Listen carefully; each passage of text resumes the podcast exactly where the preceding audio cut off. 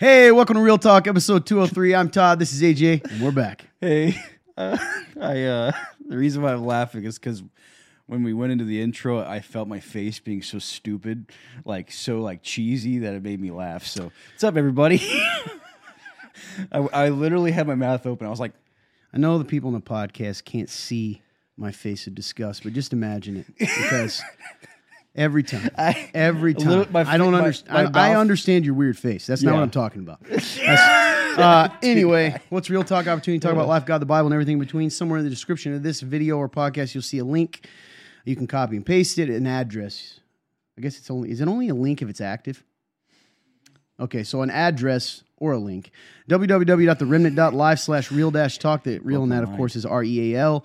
Click it, go on the bottom of the page, and you, there's a button that says submit a question, and you can submit a question about God, life, the Bible.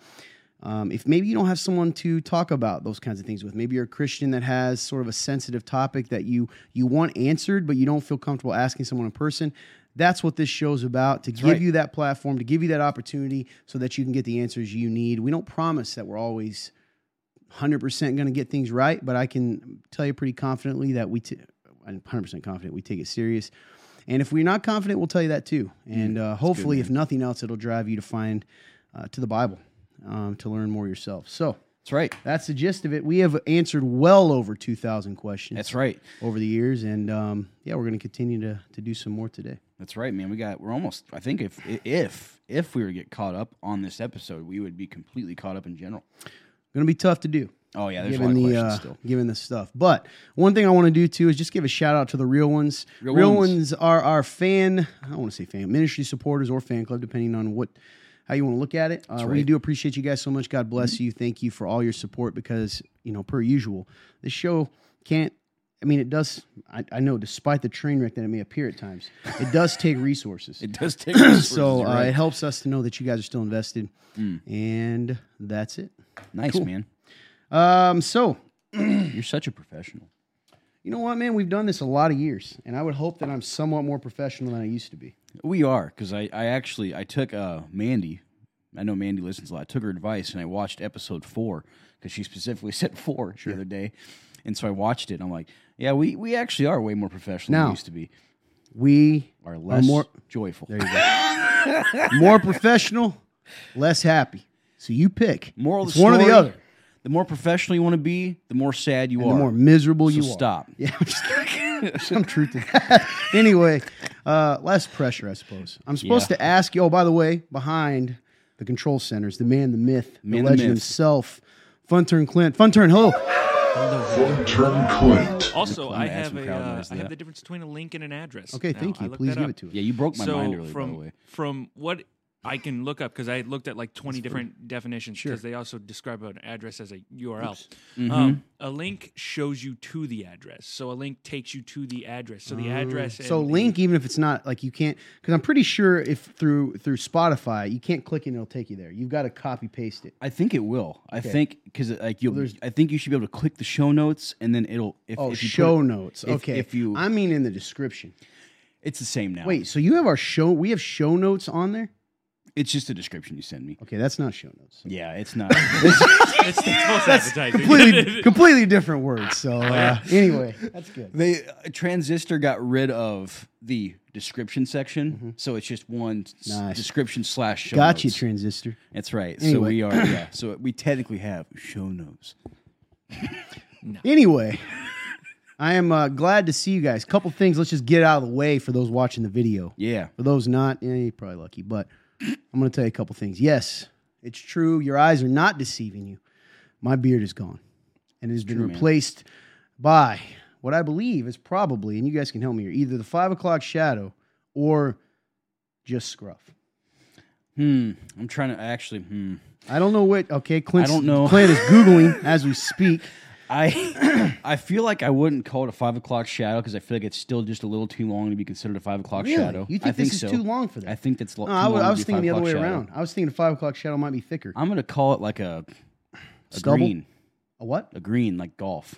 That's disgusting. That's not true.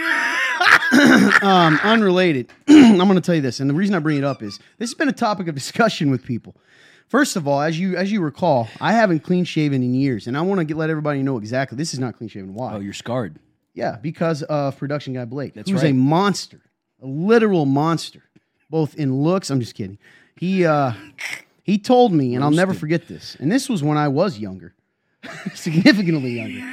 And he goes, he looked at me with such a strange look, and he goes, "You look both younger and older at the same time." He was horrified. um, now, a lot of people like the beard. I personally, the maintenance for that, unless you intend to not maintain it, Yeah. maintain it. That's the word. Not Maintain it. That's not a word. anyway, you just created a new word. what'd you find out, my friend? Well, well, according to Wikipedia, because Mm-hmm. Well, I mean, that's- would- you gotta yeah. trust That's that. trustable. Uh, you, you trustworthy. said the designer st- stubble. This is Um, called designer stubble. That's what they said on Wikipedia. So it's a sounds stubble. Uh, I also found out that mine's called better. a balbo. Is what my facial hair is typically at. Is Yours a is called the. Balboa. Yeah, yeah. Nice. That Van makes Dyke sense. has a lot of. It's not Rocky though. I'm going to tell you right now. It's No. probably the Italian explorer. yeah, yeah. That's what they're based on. They said Van Dyke. Uh, I read books, man. It's the extended version of the Van Dyke, which wraps around the Italian mouth Explorer. and ends the mustache, and it has like the patch, and it goes up. I read and a I lot was of like, books. "Huh." okay, cool. So, so this is disgusting. It makes me feel slightly feminine, but the designer stubble. So I'm just going to go with stubble. You could go with the front nine green. I'm not going with that. Anyway, let us know in the comments below if you're watching the video. we'll take a vote. Don't be mean though. Don't be don't be production guy Blake. Don't be. Anyway, the other thing that I have to acknowledge, mm-hmm. and I, I joked about it, but it's important. If the show seems choppy times, and, and to be fair, AJ does a great job when he typically edits this, and mm-hmm. sometimes you guys will, I feel like you can't always tell when we have to cut. I did my running this morning, Yep. and in doing so, and then I went from one thing to another. So the liquid that I consumed to make up for it, um, I took a little too close to the show. So get what I'm saying. I may have to use the bathroom. So I can only I warn you all that now. Yep. Why did I tell you that? Because TMI is my middle name. Too much information. anyway. all right, man. So you want to catch people up in your lives? Yeah. Go ahead. Now I was told this, and I do agree with this. Okay. I agree with this. You're a very literal person at times, and I'm going to explain why. You used to ha- not have a single clue what to talk about Uh huh. when you came on the show, right? And, Yeah. and you decided, no, I'm going to quit doing that. And so then you made notes, which Yeah. is good. But what you've done is you just read them off really fast, like a grocery list. So what I'm suggesting you do is use them as talking points, right? Versus, don't say that you. Okay, but here's the thing. That's what you do every week. Don't show me the notes. Like, don't show me the notes as though that proves you do it, because that doesn't prove it. I about passed out. Yeah, I know. Like, Sorry. and the fact is, you do this every week and still read it like a grocery list. So, All right. you know, just loosen up, relax, let yourself be you. Okay, Okay. there you go. Yeah, All right. Get Feel those- good. Yeah, all right. All right. First thing I want to touch on about my life. I want to talk about your sermon Sunday. Um, if you haven't listened to it, um, it's I don't think it's available on our podcast version yet, but it will be midweek. But you can go on Facebook or YouTube to watch it. Um, it's called uh, Lions and Lambs. It's from uh, Todd's latest series. you Um, it's called, Courage, Dear Heart. Yeah. Um, super good. Um, the reason why I wanted to bring it up is because it kind of I was able to relate to the story of Elijah that you went into. Um, you know, uh, when he when you talk about he you know goes to the um, oh what are the people called? Was prophets a Baal? Yes, the prophets of Baal. Yeah. And they um you know he gets you know he challenges them to you know essentially like whose God is more powerful. And, and Elijah's boldness and even having them dump water all over this, all over this. Uh, awesome. Oh gosh, man, words are not coming to me today. Um, not a pedestal, but a uh, Kind of like an altar sort Yes. Like he's making a, a yeah, an area to like they're trying to Elijah essentially challenges them to say, okay, your God and my God, we'll see who will start a fire here in this place. We'll That's put right. hay down or whatever, right? Whatever Yes. they did. And we'll call down our God to see which one answers. Yes. And that's the more, quote, powerful God. yes, and so you know he even challenges them to dump water all over his altar. After they failed to get theirs uh, lit. That's right. And then, you know, he you know, God calls down the fire and it's just so cool. But one thing I never noticed about the story was soon after, which this this opened my eyes a lot.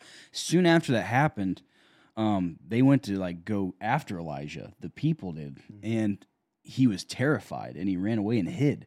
I never knew that.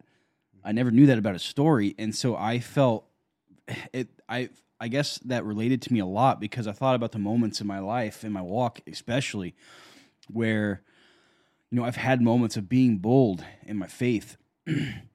but then soon after like i would hide i would or even now you know like i can take the experiences and things that i've managed to do with by putting my faith in god and yet i have decided to hide after and so i was like man that that really struck me because i never knew that about elijah. I thought what a, what a bold guy just calling down the fire. And boom there it was. Which it was. I mean, which- that was yeah, bold. super bold. And like But he was still human after that. exactly. It made it made it much more real to me when i learned that.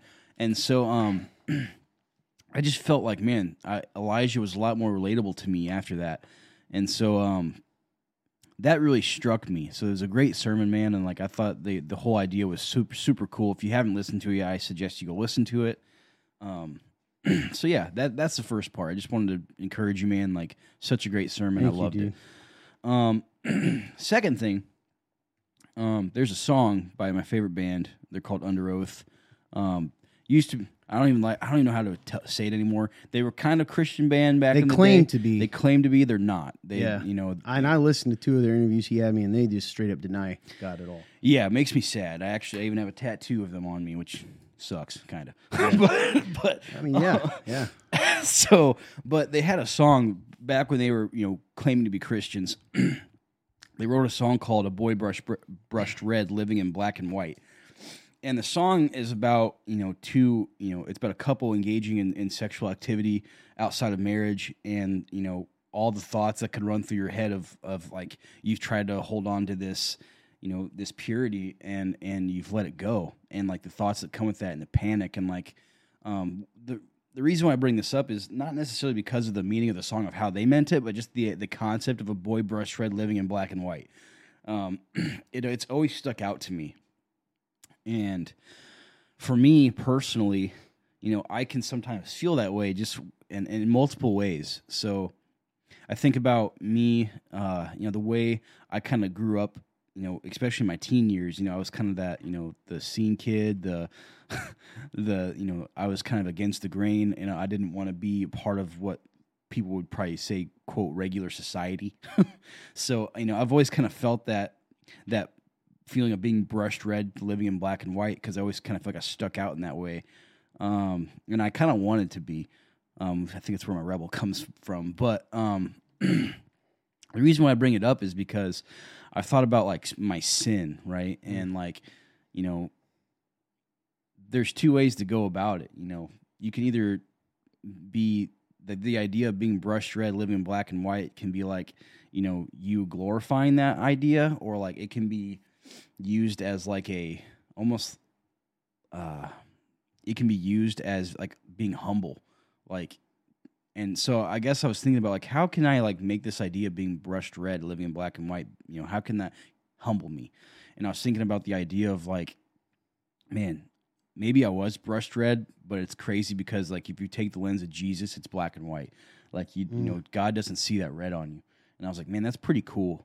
So hope that made sense. Um, I don't know. I took that whole analogy completely different really? in the song. No, no, I don't think it's bad. I think in my mind it was, dude. This, sorry to cut you off. I just Yeah. wanted you to know this whole time you ever explained it. I viewed it as a guy who was alive but living in a dead world. Mm, So Interesting. He is you're because of Christ. You're painted red. You're alive. You're different, but you're living in a black and in a in a colorless world. And Shadowlands. yeah, yeah, that's how I took it. yeah. anyway, it makes sense. That makes sense too, though, yeah, interesting. I like that. I like that a lot. and because that proves I never heard the song. So Yeah. So so um it's interesting. I haven't I don't even know why that came to my head because I haven't listened to that song lately. It's just I know I just I, I really like that song and it just kind of came to my mind and I thought about it. So that's one thing that's kind of been on my mind. Um another thing. And this is more of a question than anything, but uh I've realized I have this weird guilt complex to me. Um Wait, real quick pause before we Yeah. get to the guilt complex. So, the brush red thing. Yeah. Right? So if you were to put that whole in like, like what this all came to you, kind of like what what what, how would you encapsulate the thought that you're having about that? Like, why why did that Mm. come up to you? What's what's your like thesis? Does that make sense? Kind of like, this is why that came up. Mm. I know you explained it, but I'm, I'm curious. You're like, if you had to put it in a sentence, Hmm, that's a good question. I think, I guess the reason why it came to my mind was I've been feeling like I've been brushed red. Does that make but sense? but in your case, that's bad. yes. Okay. Like, I've been I've been using the idea of being brushed red as like an excuse to not move on. Gotcha. Like, To be different. yeah, like like I'm sticking out in a bad way. Gotcha. That makes that makes sense. Mm-hmm. So and I and, and honestly, that analogy then makes sense. Like like you said, I kind of like that too. It's just cool on mind thing because you're saying in a world of good and evil, mm-hmm. I'm trying to be red Mm-hmm. in a way. I know you don't mean literal evil, but like Yeah. in, in a black or white world, sometimes I try to be in the middle, Yep. kind of. Absolutely. that makes sense. yep. That's And pretty. so- that's pretty insightful, man. Yeah, so like you know, I think it's that idea has kind of like I don't know, man, it just came to my mind, and I was like, man, like that is so true for me because I do try to like, you know, I try to do the right thing sometimes, and sometimes I don't, and like I'm just in this weird middle middle ground, and like I uh or the things I have done wrong, you know, I think I. You know, I've it's almost like I'm taking the paintbrush myself and I'm painting myself red, Mm-hmm. and I'm like, look, you know, and but then I try to act like it's not there, but then other people are like, you're clearly brushed red, man. Like, why, you why, why don't you, you know, wash it off? Yeah, dude. So like, I don't know, it's just strange. Um. So yeah, thanks for asking that because that, that does make Yeah, more sense even to me. Yeah. Um. So yeah, this guilt complex thing. My question is: is how do I how did I put in my notes how to not live with a guilt complex that leaks out as anger or leads to social withdrawal? All right, say that again. how to not live with a guilt complex that leaks out as either anger or leads to a social withdrawal. This is bizarre, and you're not going to believe this. This is one of the few times where maybe this will become a real conversation because I have it written here. If you see that I have written in quotations grumpiness, okay, Huh. and I'm going to explain to you why, and then I'll, I'm going to this will lead to a discussion because I think it's similar. yeah. Last night, I went to the gym. It was actually I was in the gym when you messaged. So AJ had messaged said, "Hey guys, anybody going to the gym? I want to go," but I was already in there. Mm-hmm. So I started a message. I'm like, "What's the point of telling I'm already here?" Like, um, so I was there and I kind of did my whole workout, and not kind of, I did my whole workout. Yeah. And after I was done, I went to Walmart, and I can't remember if I did it. Yeah, I did it in the parking lot of Walmart. I had this. I've been pondering a lot, man. It's like I'll get into it in a minute, but I'm I I'm sitting here going, "Gosh darn it, dude!" Like I did me myself. I used to be different. I used to be sure I could be down, right? But I was a pretty fun guy. I joke about it, but I Mhm. really was. Even with since we've been doing the show, I was different. so I started thinking about grumpiness. And I started to kind of research biblically the idea of like, okay, how do I stop being grumpy? And by the way, grumpy doesn't mean I'm like angry all the time. It either it could be down, you know, Yeah. whatever. For me, it's a little bit of both, right? I'm really down, and I don't want to even be like someone's like, here's the good side, and I'm like, oh, there's no good side, you know, that kind of thing. Yeah. So I'll say all that to say, believe it or not, I'm in the same boat. It's Hmm. just a little different. Yeah. you're- And, and mine's the same way. I can either spill out on other people, Yep. right, in anger, or I withdraw. So I think that's pretty perceptive. So all that to say, this was literally last night Hmm. that I did So ponder- strange, pondered this. Wow. Here's the answers I've come up with, which you kind of got ahead of me here, which is good. and this might shock some people, and I'm going to preach on this someday. And I've done it in the past, but I'm going to I've come at it from the other side of joy, Mhm. but I'm going to come at it from the other side. Interesting. Let me ask you a question straight up. Yeah. Do you think in your case what did you call it? What was the word that leaks out? Oh, leaks out is anger. Wait, what was before that though? Like what's Oh. leaking out? Uh, guilt. Guilt. Okay. Guilt complex. Guilt, sure. Yeah. now for you it's a little different, but it comes out the same way. Interestingly, your guilt can come out as anger, or this. My sadness, hopelessness, whatever comes out as this. Yeah. And this is good for you guys out there who think we're always down. I think maybe we're going to show you the other side of it. So, for me, dude, do you think is a guilt complex? And don't just like give me Christianese. Really think Mhm. about this. Do you think a guilt complex is from God? No, because like he wouldn't want that. Like, What he you wouldn't want me to be. Because when I say guilt complex, there's a lot of confusion in that, and like Mhm. God doesn't want me to be. Do you know what. Scripture said? Who Scripture says is the author of confusion? The enemy. The devil. Dang man. hmm So Wow. it's interesting you said that because, Mhm. by the way, the reason I know that so well is in my studying. That came to me too because I kept saying I feel so confused. Right. So Wow. you don't think guilt complex is from God. All right. It shows itself then in your case. You're saying anger sometimes. You know, and AJ's anger looks different than mine. So some of you are like, well, I don't know you're angry. If you know him well, you know when he's angry. Yeah. Right? Anger, and then the other one was withdrawing. Mm-hmm. Okay, so let's think that. Do you think that kind of anger that comes out in that moment, genuine question, Mhm. is sinful or godly? Definitely sinful. Okay. the other one was socially withdrawing. Yeah. Socially. Does withdrawing, God yeah. want when you're when you're socially withdrawing? What do you feel like feeling? What's making you want I, to do that? I, ooh, what's making me want like, to what's do that? Like what's the feeling that is behind pulling away from everyone? um, I feel overwhelmed, Mm-hmm. and so I just want to be alone. Like why, I, I- why? Why? Connect it for me. So, why does overwhelm mean I want to be alone?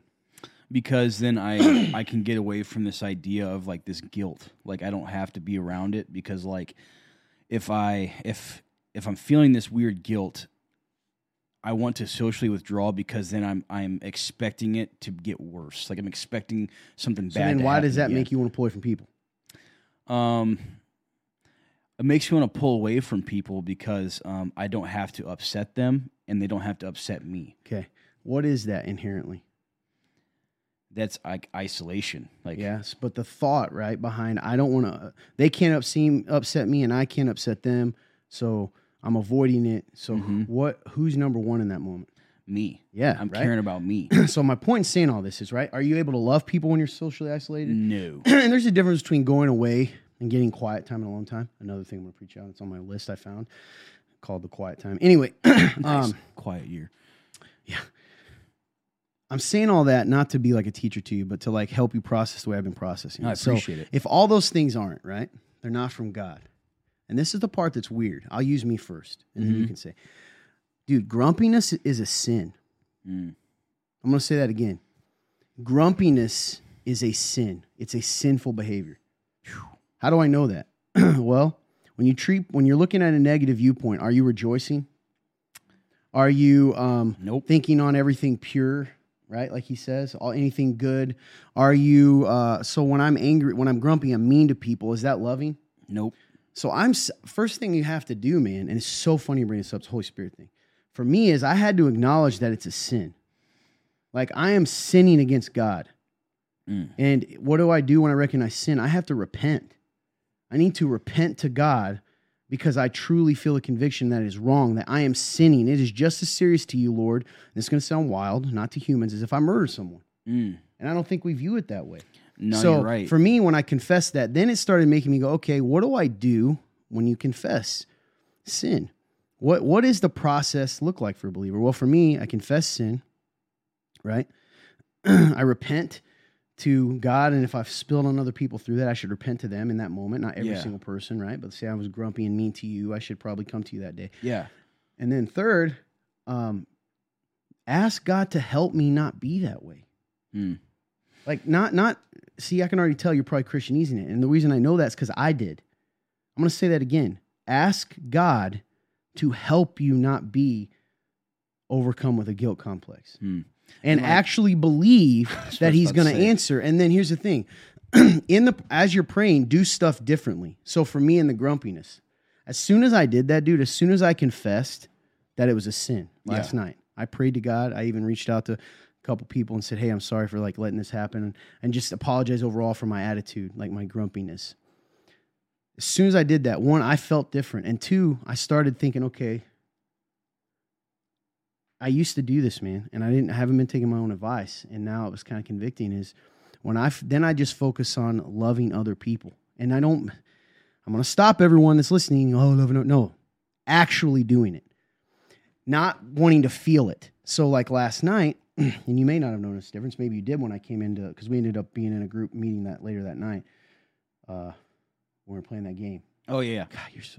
Sometimes, bro, you just you're on a different planet I had to think you were for a second. there. It was the same night. Anyway, when I showed up there, part of the reason I was a little different because people were like, "Oh, this is," because I said, "What do I? What would I want someone to do for me? How would I want Mm. someone to appear to me?" Instead of focusing on the fact that maybe you aren't being joyful for me or positive, I want to be that to you. And the weird thing is, dude, I'm gonna stop everyone again because I already know you're zoning out, and I'm only saying that because I know I did. Yeah. So it's like that's what I'm saying is so simple, and I know it, but I'm telling you, when I actually slowed down to truly accept it and do it, things are different. So I'm saying that to you, slow down and don't just go, yeah, okay, easy. When I did that and tangibly look for ways, almost like it's a job. So I've already confessed. I've asked God to help me, and now mm-hmm. I'm taking an action step to be different. What's funny is things began to feel different. And I think, mm. And tell me if I'm wrong, I, I probably seem different today. Absolutely. It's all part of it. Mm. and I'm not saying that, that- real quick. I'm not saying you know. I'm sure I'm going to have moments of struggling with that still, but I'm going to keep trying to do the same thing. Do you have something, Hunter? I said, ironically, I actually uh, put that down. I put Todd's joy is infectious today. Yeah, that's actually makes me want to cry and super convicting. Mm. So I'm sorry. You know what? I'll just say this time. I'm sorry to you guys that sometimes, see, even right now, my flesh wants to make a comment to justify it as I apologize. I'm not going to let it. So I'm sorry that I've been grumpy at times. I forgive you, man. genuinely. And to all the viewers that are listening, I hesitate to tell you that, viewers, because then you guys are going to think anytime I have a day where I'm not dancing, that I'm mm-hmm. being hateful. But I'm going to trust you guys. We're Yeah. fam. We're the pod squad here. We're Fam. friends. Let's go. Okay, so that's where I'm at, dude. So I didn't mean to take that over. No, but I But love you it, asked dude. the question, so I'm going to come back to you. Yeah. What does that look like for you? That's my true advice, and I think it's biblical, right? Pray, confess Mm-hmm. the sin, repent. See, the repentance comes in the action I take after it. See, a lot of times people say, okay, I asked for forgiveness. Okay, but repentance means I'm going to literally do something different. It's an action word. Yep. So in that case, the action word was I'm going to confess to God, then I'm going to confess to some people, which may not stop, and then I'm going to try to do stuff different Mm-hmm. and and and not just try because we say that, but like what's something tangible that you can do that is a step in that direction. Hmm. You get what I mean? Yes. And I don't know what that is for you, but that's my I guess long-winded answer to your question. So I wanted to I wanted to kind of backpedal for a second to what you were saying earlier, like when you talked when you talked about how like you were going like you came into that game last night, right? You you were wanting to love people despite whether they loved you back, right? I mean that's essentially agape, right? Like you're trying to love agape. Yep. That made sense because that, that's the first word that came to my mind. I was like, okay, that he Todd is trying to he was trying to do agape love. So um, just wanted to clear that from my own head. I think real fast too, because I want to say this before you say but. Sorry, Mm-hmm. because I think you and I might have the same. I got I've I realized even as you're talking that I got trapped in a loop that wasn't wrong, but it but it got in the way of following the Bible. Mm. I started thinking why I was grumpy and allowing that to be the focus. Think about that for a second. Okay. So right, if I because I buy into the mindset that if I know the root of it, I can fix it. That's not always the case, man. Like it's okay for me to sit here and think as you're talking, why was I like that? What am I feeling? But weirdly for me, that can end up becoming a type of self-focus and a self-worship It does because need to change. yeah, because it well, and it's it's it's it's a thin line between figuring out the reasons and then justifying it Mm. justifying my behavior. You get what I mean? yeah. Because the enemy's so deceptive and my flesh wants to work with him that I can go, well, I was I'm grumpy because I'm tired and I'm sad and I'm lo-, and all those things are real. But then all of a sudden, dude, all the other steps I forget about because I'm lost in my own self-pity maybe. You know, or self-frustration. Does that make sense? I didn't mean no, I- off, but- no, absolutely. But I think sometimes I wonder if that's part of what's wrong with you too because we're similar in this is like you're so caught up in trying to figure out why Yep. to fix the problem when God said, Don't worry about that. Worry about following me and then take a step and I will handle the rest. That's really good, man. know? Do you think like almost like overthinking that why sometimes is that almost like a form of sin management? Sure. Yeah, I think that's a great way to put it. Ends up making it kind of that performance treadmill of how, you know, if I know why, then I can quote perform the right mm, way. That's really when good, God's man. more interested in, and which I'm glad you said that. It's kind of that idea of controlling the symptoms. When God's like, no, no, no, acknowledge the problem, Mm-hmm. right? Yes, do take the cough drop, right? Quote, Yeah. which is the action. But hey, now that you've said you need my help, I'm going to help you deal with the, the issue. Man, that's so good because like that should take so much pressure off of us. Dude, look at that. I'm going to talk about it. That's so because that's what that's what I came, dude. When you said that, that is what I came from. When you simplify what God wants from us, all this weird religious pressure fades. Dang it, man. And the reason I even brought that up is while you were talking, I was like, well, part of the reason I'm grumpy, I was starting to think is like I'm so sad and hurt by so many people. And I feel like God kind of forgot me, maybe. And because all these things happen, even though some of it's my own fault, like even if people are being unforgiving to me or hateful to me, and I'm like you, they probably even thinking about it. I'm just in a guilt complex. Yep. But even if they are, um, that doesn't mean that God doesn't love me, that I don't have blessings, that like I spit in the face of blessings, dude. You Me know? too, man. That's another action step I'm going to try to do is like literally write, have a true, not just say it, kind of a gratitude journal. It doesn't mean I need to sit there for 30 minutes, but if I, like, for instance, hey, you know what? I get to sit and do a show with a couple guys I love. That's a blessing. I'm going to try to remember that, you know? Yeah. Holy Spirit, man. That's so weird. Anyway, But no, that's so good, dude. Thank you for sharing that. Because, like, I don't know, man. It's weird that we're yeah. kind of Holy bouncing Spirit's stuff real. off each other right now. And uh, you're right, Holy Spirit for sure. And it's like, I guess to to answer like your questions, I think my problem, you know, going back to the idea of like this guilt complex is like, well, first off, one thing that hit me when you were talking, kind of going earlier back into when you first started talking, speaking into stuff was like, I've realized that I still. It's so funny, man, because like, man, this sucks to admit, but I still put levels on things like I do, and I, you know, because I like to, be, I, I like to think I'm the guy since I didn't grow up in church and I didn't do all this stuff that I don't put levels on sin, but I do in a way because it's like, We all do, man. you know, it's like I when you said you mentioned, um, Murder. yeah, the, the difference between like murder and say, you know, um, what'd you say? It was you said I do this, but Like then, being hateful or mean or grumpy or something. yeah, grumpy. Yeah, you said my grumpiness is a sin, and it's, and it's the same as murder in God's eyes. And so it's like you're right, man. Because for me, I could look at somebody who murdered somebody and say that's a sin, and, and like you got to repent of that and change that. But then if I am say I'm struggling with this guilt complex, or I say I'm str- struggling with bitterness or, or anger. I tend to think, well, I'm working on it. It's not a, it's not as big of a deal, dude. I hope like- people heard that and because like, that's so it. that's so that's so good to bring up, man. Because that's how we are. Mhm. We give we give ourselves sometimes. Well, it can go both ways, but we tend to have more of patience with ourselves than we do other people. Yeah, that freaking sucks. so uh that is convicting, man, cuz you're right. I don't I don't I'm not as quote like cutthroat with myself. I think like, well, I'm working on that and then and that becomes not as big of a deal and since it's not as big of a deal, then I don't work on it as hard or I don't or I I, I tend to let it fall to the wayside because I'm like, well, I'm quote working on it. So that's one thing I, I, I took from that. I was like, dang it. Um, another thing is like, um, you know, repentance, man. Like that's been that's been a big part of my journey lately is repentance and like, you know, I you you, you talked about earlier and you t- you mentioned simplifying. You know what God tells us to do. It's like, you know, I think that I I'll repent to God at times, not all the time, and I should, but like I, you know, I'll repent to God and, you know, I'll repent to, you know, people sometimes, but it's always the action step that gets to me. Like I tend to think repentance is just, you know, I tend to think repentance is not an action. Even though I can tell you guys who are listening, like, yes, like repentance is an action that you got to change.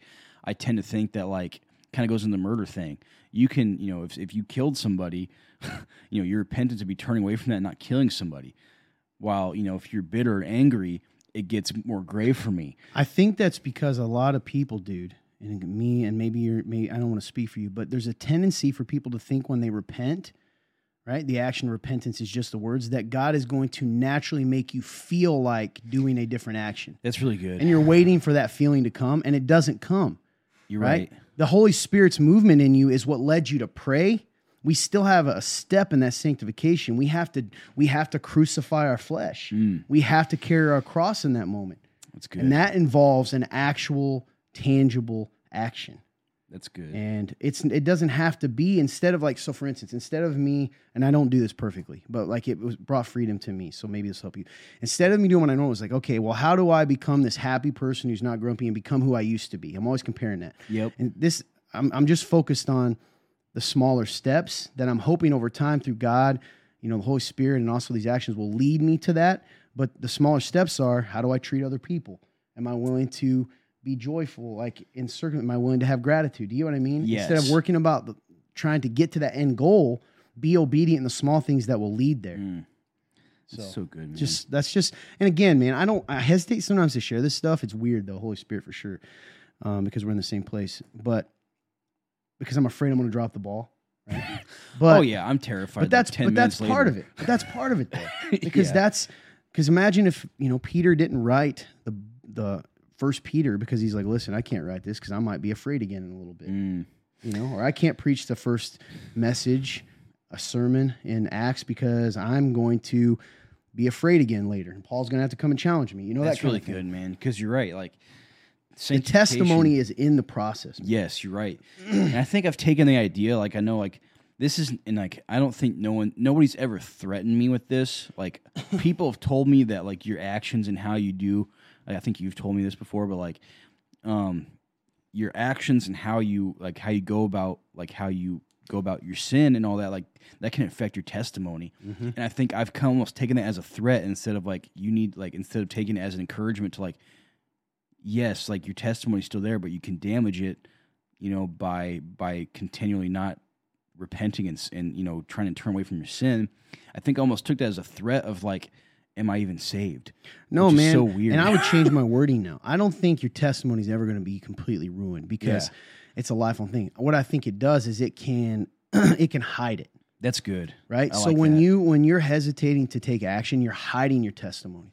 You're hiding that process and making it you know, it's like the chapter in the book where the hero does something silly. And it's like, do we need that chapter? Mm. Sometimes the cool part, though, about God is he'll take that chapter and make it more heroic later. but that doesn't mean we want to just go down that path, you know? You're right. So, at least for me, that's the stuff I'm Mhm. pondering. So that's that's another thing that that I made me think of is like, man, like I, I for some reason I took that as a threat, and that's a lot of pressure. That's a lot of pressure to put on myself to think like, Yeah. if I don't fix this, like people are gonna think that none of this was ever real, and like that sucks because then you like I'm constantly having to fight that.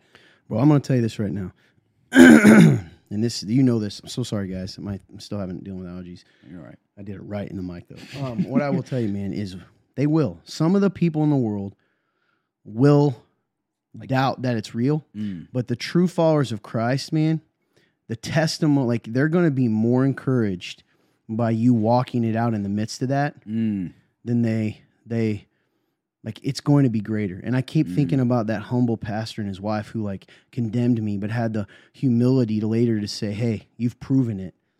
This guy's proven it by the way Yeah. he walked. You know what i mean? And That's that really just so you know though dude that took nine years. Man. and that like sucks you know? But yeah. but that made me cry when i read that right? Because then it's like hey even though people were watching when i when i did wrong and they saw that they were also watching when i followed and that that matters That- yeah. you know what i mean it's a long-term thing dude this is a life it's a true it's being a disciple is a life and we try to make it this like one-time thing You're right. Or like you almost like almost want to pick yeah when you're a disciple, Yeah. like when you're following, and everything else is just this weird mud Mm. of like mud ball of like mud mud ball of like sin and like this weird gray. I don't know, man. It's Mhm. strange, You're but right man um, so yeah, that that's mostly where I'm at. I I had one more thing, but I don't want to keep. oh man that's what this is about Yeah. so i want you to share it So the last thing I had um was, and this is classic me that I just realized more and more, but um, is uh, I rebel against structure. I'm, I rebel. I rebel. I a got it, yeah. I, I rebel. rebel. Um, I rebel against structure. I don't like it. Um, so, you know, it's funny because I've realized that when I'm when I'm having to do structure, I don't like it, but I realize that it can help me. But then I realize that if I, if I was given the option to not have structure, I don't do well with it. So it's frustrating. Um, I want to get to a place where you know I can kind of have my own structure again, you know. But um, I've realized that I can be rebellious towards structure just because I don't like it. So um, that was really the last thing I had. Um, it's just annoying. That was a good neck pop, dude. but um, yeah, I don't know, man. I just don't. I, I don't know if it's like I've also I've also another thing to kind of go into that. I've realized that I've been conditioned to be structured in in like in like that classic 9 to 5 way. You know, I know you've mentioned this before, but like it's it's kind of hit me more and more that I realize I've been more regimented throughout my whole life with school and with like other jobs I used to have, like that this is just how life is, this is how it works. And so it's funny because even though I don't like it, it is more comfortable. But the, but because I don't like it, it makes me want to rebel against it. So um, it's kind of a strange strange dynamic there. But yeah, so I don't know, man. Um, I realize that I can't I can't like stay in the place I am with it because then it makes me not want to like. I, I wouldn't say it makes me bitter. Sorry, my voice is kind of going weird, but No problem. um, I realize that it makes me like not want to push harder. I guess It, like because I'm in a structured place right now, and like it's I'm trying. You know, we're I guess I shouldn't even say just I, but we as a team are trying to get me to be better about having structure. Um, it's it's making me not like it sometimes. What do you mean? like because I don't like structure, it's it's making me like not to want not to want to do it. so, which I realize is not good because like that's that's what I have to do. But um, so yeah, I guess there's just a I've realized I can have like a general annoyance about having to do this specific structure, even though it is helpful. Like I don't like it. I wish it makes me feel like weak that I can't. Oh, I get what you're saying. Yeah. That you need it. Yes, it's like a, that's a good point. I, it's like I need that, and I don't like No, that I need yeah, that. that's what I mean. You just don't like that you need it. your mind, Exactly. Yeah. I don't like that. So it makes me want to rebel against it and try to do my own thing, even though it, it, it hasn't worked out well. So Yeah, this is one of those times that it might be unpopular, some of what I'm about to say, but you're to begin with, I think you're completely right. In general, we're trained throughout the way school sy- the school system is set up to be told what to do. yeah, You know, when you think about in high school, and I know some high schools are cooler, and and, and I don't know now, but um, you know, you had to ask to go to the bathroom, yep. to the bathroom. Had a little hall pass. Had to Yeah, fill it out. Have your you teacher know. sign it. schools do different, but regardless, the fact you have to ask, the fact that you know it's very regimented, and then even school, college. You know, I went to college, and it's funny because they act like, well, in college you're not going to have this stuff. Well, guess what, dude? I still got docked points for not going to class. Yep. For now, here's my point with that. Well, Todd, you need to learn discipline. Okay, yeah, but if I can get the work done without being there because I'm self disciplined enough to do it by reading this stuff, Yep. it's crazy that they condition you for a nine for nine to five jobs aren't bad, but No. for that mindset of be told what to do. And it's hard and, and listen, man, some people like that. Some people like to just have it simplified and, and there's nothing wrong with that. I mean, No, I don't mean. I, when I say simplified, I don't mean like dumb or easy. I mean just it's nice and I get it. There's an alert of being told, hey, make 15 of these. You can't stop making them. You know, everything's regimen. And that can bring the positive side is that it, it can take away some anxiety sometimes because you know what you need to That's do. That's true. It can. Um, but I, I mean, I get it, man. And when you're trained, if you've been trained that way, and and though I say that about college, it still gave a little more freedom, right? than Yeah. high school. When you're transitioning to a job where, or a position where, I had went through the same thing Yep. where it, someone's not over you every minute, and you almost at times, at least for me, there were times that because the way I was raised to grind, grind, grind, it's like, well, if I'm not grinding, and by grinding I mean like if I can't see the widgets I'm making, I must be being lazy. Mm, Um, so there's a lot to it. So I think it's not weak to know your limitations and train yourself yeah. and to do stuff like that, right? That's not weak because here's the thing, man. Maybe someday you won't have to do that because you're learning that there's periods of life. Because even the people that aren't told that, right? So let's say you're not told. There's two ways to look at it. So say you work for a company that makes widgets. Widget just means it's a made up thing, right? So whatever it is Yeah. and you've got to make 10 widgets a day, or let's say 100, 100 widgets a day. One guy says you have to make one widget an hour. I don't know. You have to do more than that, clearly, right? Eight hours, whatever it ends up being. Sure. You know, 10, 10 and a half, whatever. Sure. 10 widgets a day. I mean, an hour. You have to. You get in trouble if you don't. You go to the bathroom. At the end of the day, it's going to keep you on track. Versus a job that says, okay, you have you need to have 100 widgets by the end, of, or that might even be even crazier. You you need to have 500 widgets by the end of the week. Mm-hmm. Both of them are stressful because if It's you true. aren't self disciplined, you know the ideal world is you're doing 10 and a half maybe. But if you don't, then maybe you have to do 21 hour. You get what I'm saying? So regardless, there's there's uh, challenges to both. Oh, absolutely. And I think it tr- it's training you to have the self discipline to say, I've got to get this stuff done, one way or the other. yes. You know, Absolutely. And like that's exactly what that that is my hope. My hope is that when I get through this and I, you know, and I can, I get more used to that that regimented sort of thing. Mm-hmm. I can I can kind of go off on my own again and like be able to do it on my own time or whatever that looks like. That's my hope. Now my fear, my fear is, and this is probably irrational, but my fear is that if I fully step into this whole regimented thing and I get good at it, that I'm just limiting myself and that's all I'll ever be able to do. That's my fear. My fear is that I will be able to be good at that, but not be good at the other side, which is what I want. Mm. I want the other side. I'm just not good at it, so I'm having to go to this side. But I'm scared that if I sti that if I if I do well on this side, that's all I'll ever be able to do.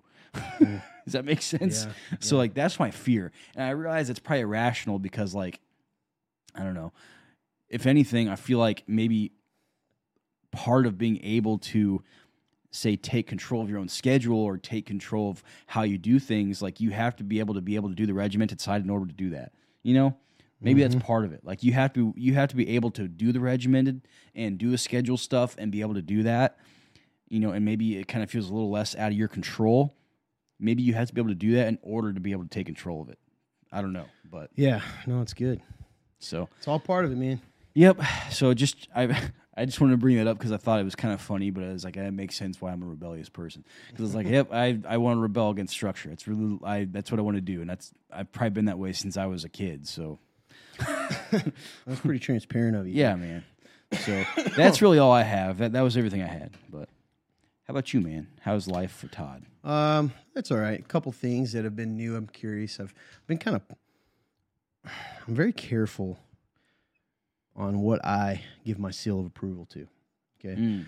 So I've heard of this stuff before. Joe Rogan.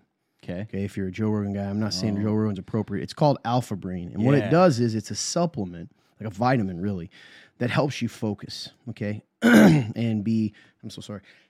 focus and memory, actually. My memory's pretty good Oh, you yeah. but focus, you know, drive, whatever. So I, I bought a little sort of a small sample pack to try. And I'm a huge fan, man. So if you're a person out there that struggles with focus, um, and what it does is it's, it just helps give your brain sort of the fuel it needs to do what it needs to do. mm-hmm. Um, I'm a big proponent of it. I've been telling people that. So you know, I'm not saying it's going to work perfect for you, but for me, it's been it's been useful. Yeah. Um, absolutely, man. they also have something called New Mood. Hmm. That is a supplement that helps with uh, mood and also uh, stress. Okay. Um, I took, I bought some of that and took it, and I I think there is a difference too, because typically, if you think about it, when you're stressed, that affects your mood. Absolutely. Um, you can stack, like, take them together or not, and it's supposed to help with sleep too if you take it regularly. But anyway, I just want to point that out of some stuff I found recently. nice. Free man. ads. Hopefully, maybe someday they'll get a hold of us and we'll add. You know, we should do that. Get a hold of them. Hey, Alpha Brain. I mean, yeah, Onnit. That's what the the company's called. Onnit. Hey, Onnit. Get a hold of us. Hey Onnit. I love it. But hey, it's okay. Whatever. Don't you anyway. production guys like no free ads. Yep. So I just wanted to share that. Yeah. Some interesting It's really cool, man. Yeah. I uh I know I actually tried some of the alpha brain and I I do agree it definitely helps. Mm-hmm. Um it, it it zips it zips it zaps zips whatever. But you don't feel drugged. No, you, know what I mean? don't. It, like- it just it it it naturally kind of slowly puts you in this place of like a focused mindset. It's Mm-hmm. pretty cool. So a lot of it. So that's just a little bonus ad, I guess, which I shouldn't have done, but because we could have had them pay us for that. Anyway, um, which goes into the show. A lot of what I was going to talk about, actually, we talked about with the grumpiness, and and one thing I'll touch on is. I wrote this down before and I showed you is just whenever I sit and think about what God wants from us. So in this case, it came from my response to this, you know, having grumpiness, you know, repentance, talking to God about it and repenting and then making changes and then doing what he tells us to do. For instance, focusing on, in, in my case, maybe um, if there's anything good, anything pure, anything lovely, focus on such things. Anyway, Yeah. it's in scripture. It's so simple, man. And Christianity, when it's at its most beautiful, the way God has intended it, you know, when he says to the Pharisees, he says, You put weights on people's backs, but don't lift a finger to take them off. Hmm. And that's always stuck with me. And the more I've gotten in, and I've said this before, I shouldn't feel more free now. I mean, I shouldn't feel less free now as a Christian than I did when I was first saved. And I do at times. That's so good. And that's You're right. because it's such a thin line between not all human tradition or church tradition is bad. Church tradition in the in the forgive my language, traditional sense, meaning from the church fathers, right? Church fathers, if you ever heard that phrase, that means the leaders of the church from the early days. You know, both the apostles, but people after that. The people the Catholic Church sometimes calls saints, but you know, people that were leaders in the church and we have their writings. We should respect those and trust those. They were close to the source. And there's mm. reasons their interpretation of things, like sometimes we get arrogant and think that we know better than these people, which is so silly. It's good, man. But when I say tradition, I mean more of our 20th century, 21st century, you know, all that stuff that we're in now. And it can get, and it's, I didn't even put this together. Thank you, Father. Um, because what I'm going to talk about after I wrote ties in with this. There's kind of two extremes in our faith nowadays in America, maybe in the world. And it's been that way since Paul's time. Mm-hmm. On the one hand, you have what we would call maybe the uh, condemning religious, the ultra religious, that feeling of weight, right? Yeah. I can't, I'm not free. I've got to earn it. It's just, it's so subtle. And then you've got the other side, which is do whatever you want. God's fine with whatever, which now has a term in our modern world. We call it progressive Christianity. I wouldn't call it Christianity at all Yep. because it, it we'll get to that. But it's hard, man, because it's so easy to get caught up in that, right? Because you said earlier, I tend to put um, levels on sin. Yep. Part of the reason you do that is because you've been trained to do that. That's scary. And here's the thing: there's two sides to that. mm-hmm. Because that there's the side of what you said, which is like some people's worse, but sometimes it's the other way. It's I'm a monster because I did this. You know what I mean? And like, so say someone out there is struggling with pornography. That's a big one, right? And they feel like I'm a monster. I'm beyond God's grace.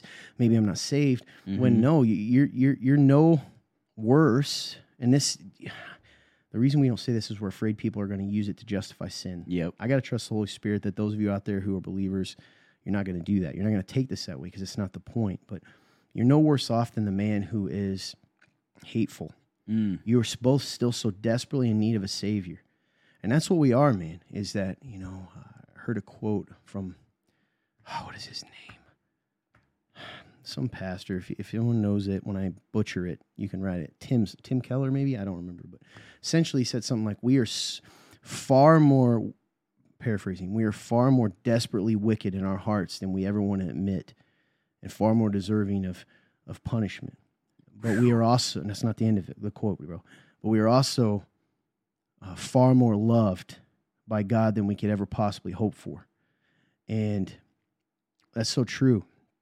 And I think because of the other side of it, which is sort of our tradition, and none of us want to be viewed as not believers, and none of us want to be viewed as false prophets or you know wolves. That we're we would rather follow the rules that are set by man than to just rest in the grace and the truth of Jesus Christ because it really does boil down to following him. And when I stumble, I get up and I repent and I turn back towards him and I take steps towards him. And I do that. And I rest in the fact that I'm never too far gone. I'm never far away from him. He's hmm. never gone. The spirit is sealed within me.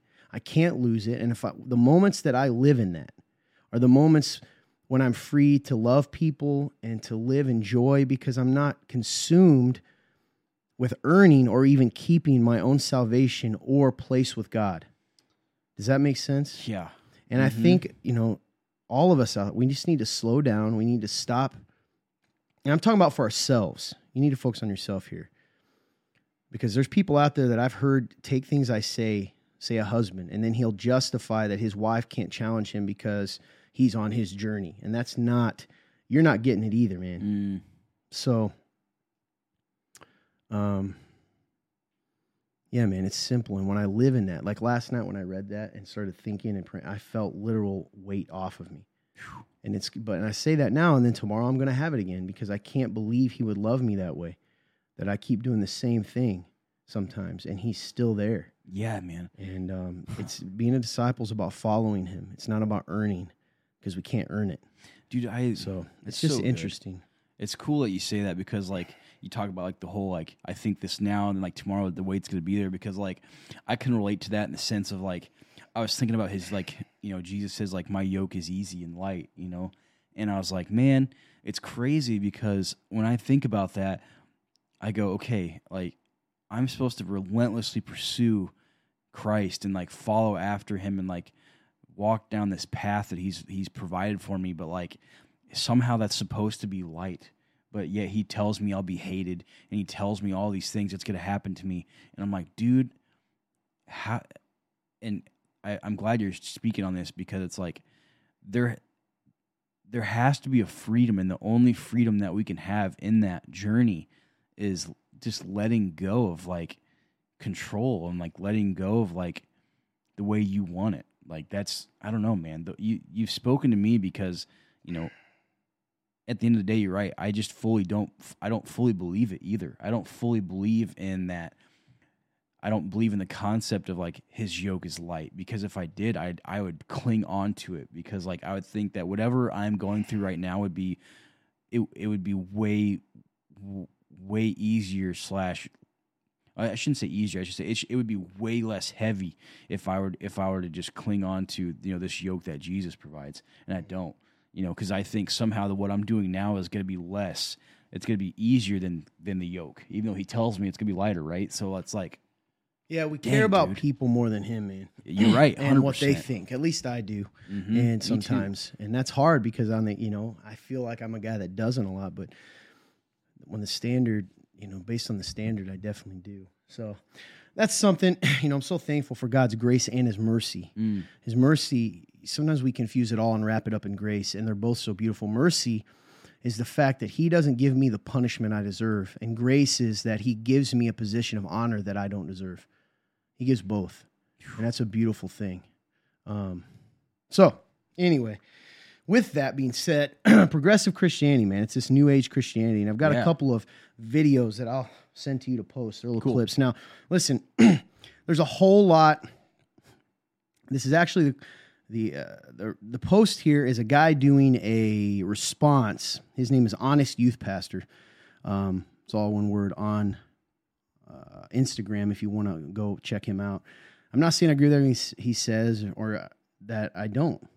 He kind of he seems pretty solid, and he kind of responds to a lot of these things, and a lot of time, a lot of this progressive stuff, and a lot of times in in biblical ways. Sometimes I think he's a little nitpicky, but here he posts someone else's response to something else. So I say all that to say we'll try to post all these guys because I don't I want them to get the credit. Yeah.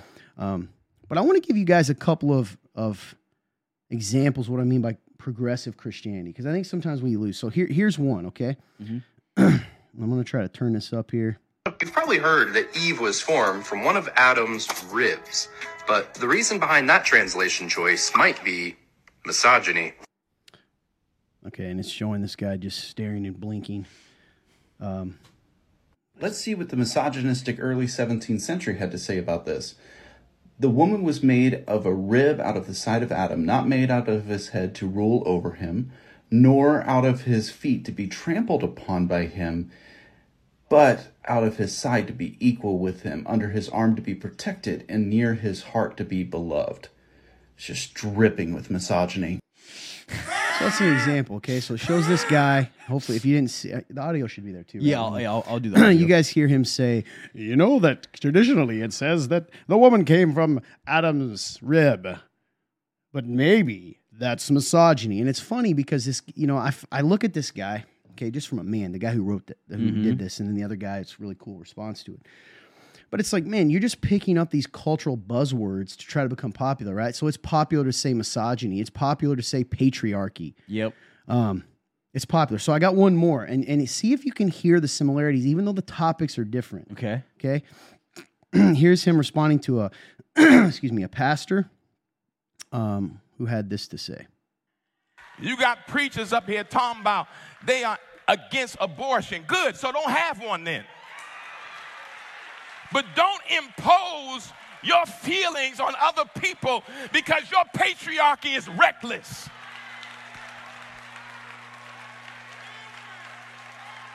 I don't think members of the LGBTQ plus community are of God. Good. You don't associate with them. But don't try to diminish somebody's humanity in Jesus' name because you don't understand the complexity of God's creativity.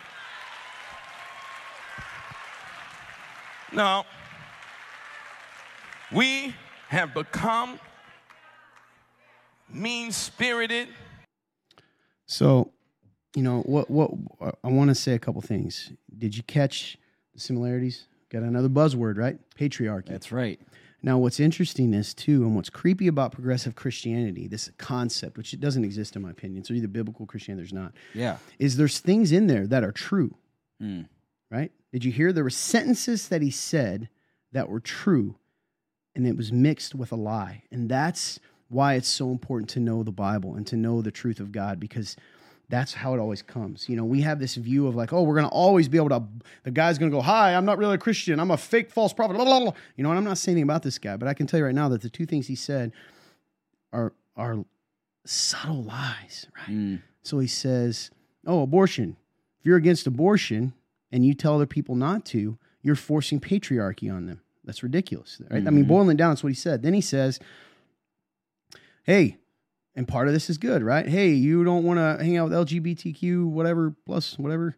Uh, that's fine. Don't hang out with them, but don't listen to this subtle lie because you're like, oh, okay, maybe he's just standing up saying don't hate them, right? Which is true. That he sh- we shouldn't. Yeah. But he says don't diminish God's creativity. Yeah, dude. That Which, was what's the implication of that? The implication is that God made all of us these different palettes of color, and it's okay. And that's not true. nope. That's not true. And both, what did he do? It's so blatant. Patriarchy, misogyny, LGBTQ, all these buzzwords that make someone popular, Yep. right? If you want to be on the side of the world, if you want to be a popular speaker, pastor, preacher, whatever, all you got to do is align with what the world says is true Yep. and if I mix it with enough Christianese and enough, and I paint it with love, and I say, excuse me, I'm standing up for quote the oppressed, excuse me, standing up for the oppressed, then, then it's good. Mm-hmm. And you have to know the word of God to know. And even at the end, right? He said something that's true. Christians are mean spirited. That's true. You know, it ends there. Yeah, that's true. But you're putting that truth to give the lie the same credence that we would give the truth. Yep. Makes Yep. sense? You, you've you've said it a lot, So, man, and you're right. It's creepy stuff, man. Absolutely. Like you've always like this is something you, you've you've touched on a lot on this show is like you know these people want to they want to drip just enough truth in there to confuse Christians to believe this could be true. Well, This- and this to make go it along with it. yes, and to make you feel like that to not accept it is to hate, It's wrong. to be for sexism, to all these things, and that's Yep. not. Those are not the options. I don't. I can say that a sin is a sin and still love the sinner, Absolutely. The right? woman at the but, well, man. But I'm not going to lie and tell them that their path is leading to destruction. You know, I'm not going to lie to them and not tell them that their path is leading to them to destruction. mm-hmm. So anyway, just something for you guys to think about is like when I tell you progressive Christianity, it sounds good and it's in our town. I see it all the time. Anytime you say something's a sin, and eh, sometimes people take my words and twist it. It's funny, man. On the outside, I can look like progressive because I wear a V-neck and I, you know, whatever else they they claim. Yeah. But listen to the words, man. I do my best. The Bible's the Bible, and it is it's black and white, and in the areas it's gray, I still believe that we're given enough instruction that there's direction. Yeah, absolutely. Um, and by gray, I don't mean in the middle. I just mean like there, you know, it doesn't say should you watch horror movies, but we can we can gather from that from Yes. from the rest of the Bible the answer to that. It's good. man. Um, but man, I'm telling you, it's a scary place. It's a scary place to be. yeah, man, it is scary. And you guys got to be aware of it. You got to know and, and don't, you know, anytime you stand up and say a sin is a sin, they're saying that you're being judgmental and hateful. Well, here's the truth we are to judge within the church as far as truth, Mm. right? And I think sometimes other people use that to, you've used that verse to mean, yes, we judge and condemn. No, no, no. Like if someone sins, it's like, no, we call a sin a sin and we Mhm. hold each other accountable because the world can't hold us accountable. We are the church. We hold each other accountable, right? That's we right. don't look man. to the world to tell us how to live. hundred percent. Um, so, with that,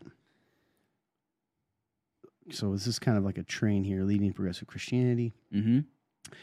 If uh, I know a lot of people out there, that not a lot, but some of the people out there enjoy RPGs, role playing games. Yeah.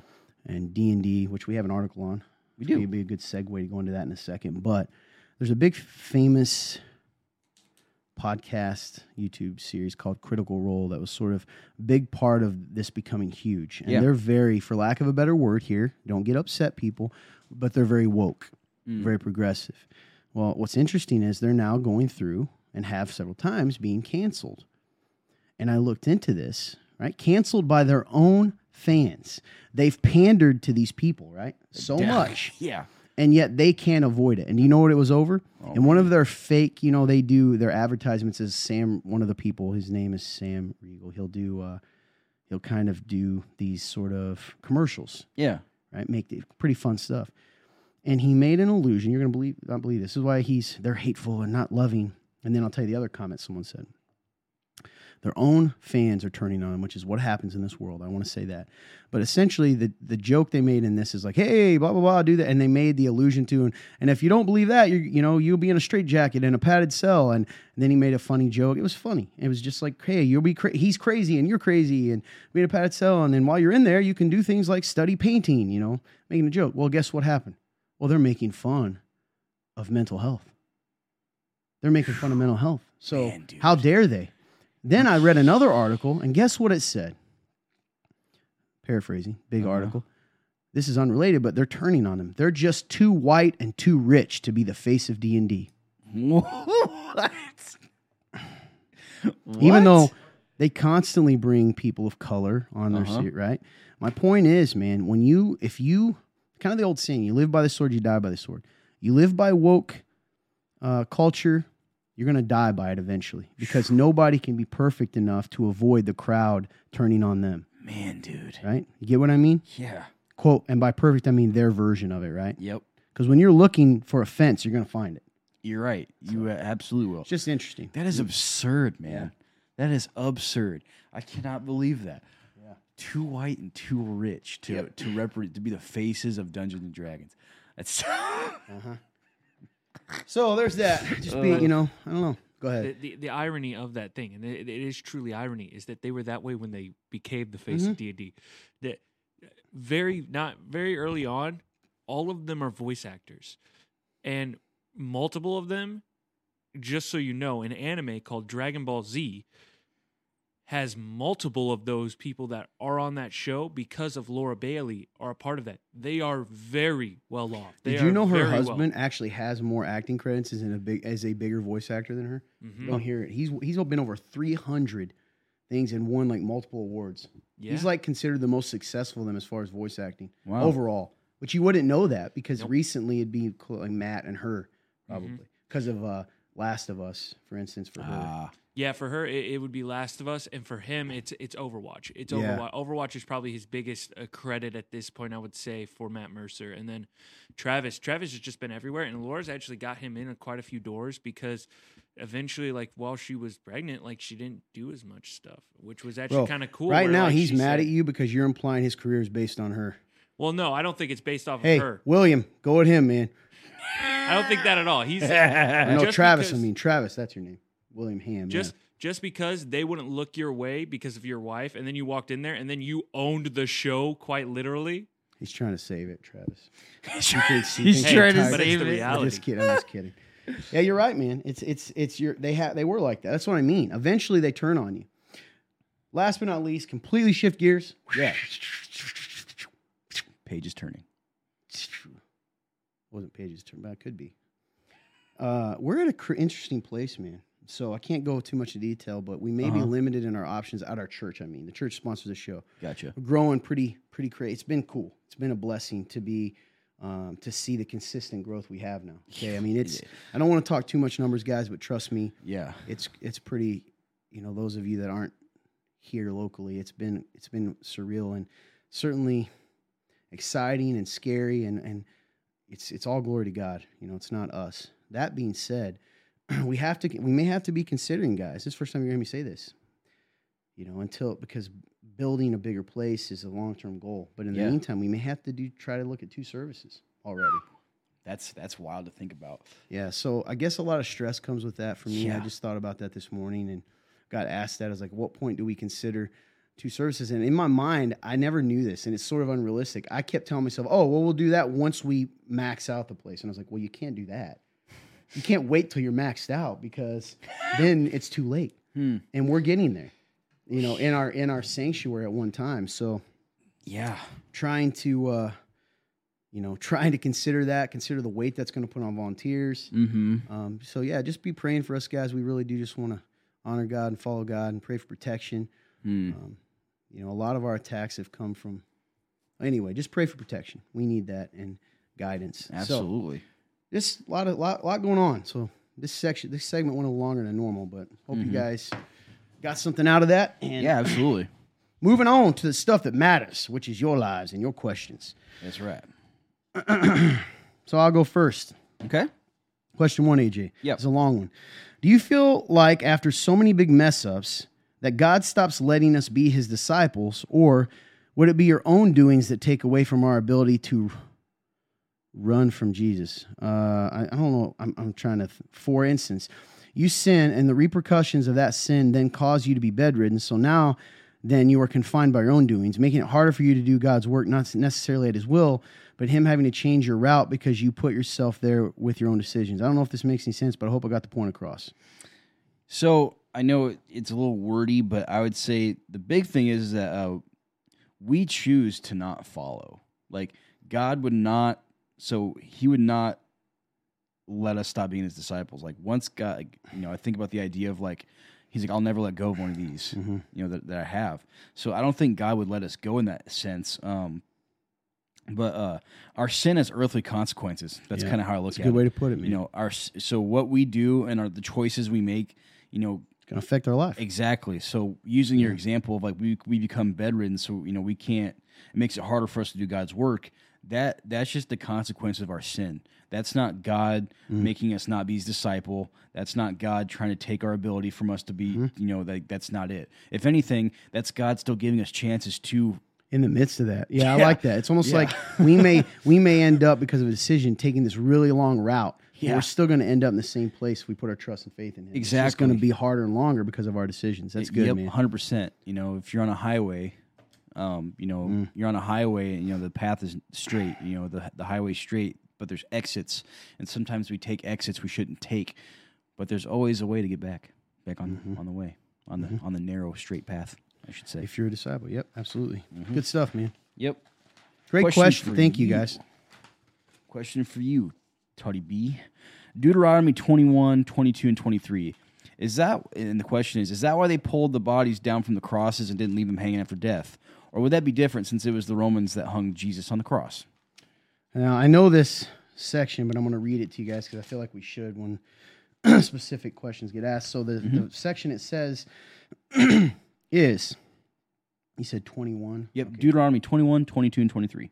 It says, well, that can't be right, unless I'm crazy. Deuteronomy 21. hmm Verses 22 and 23.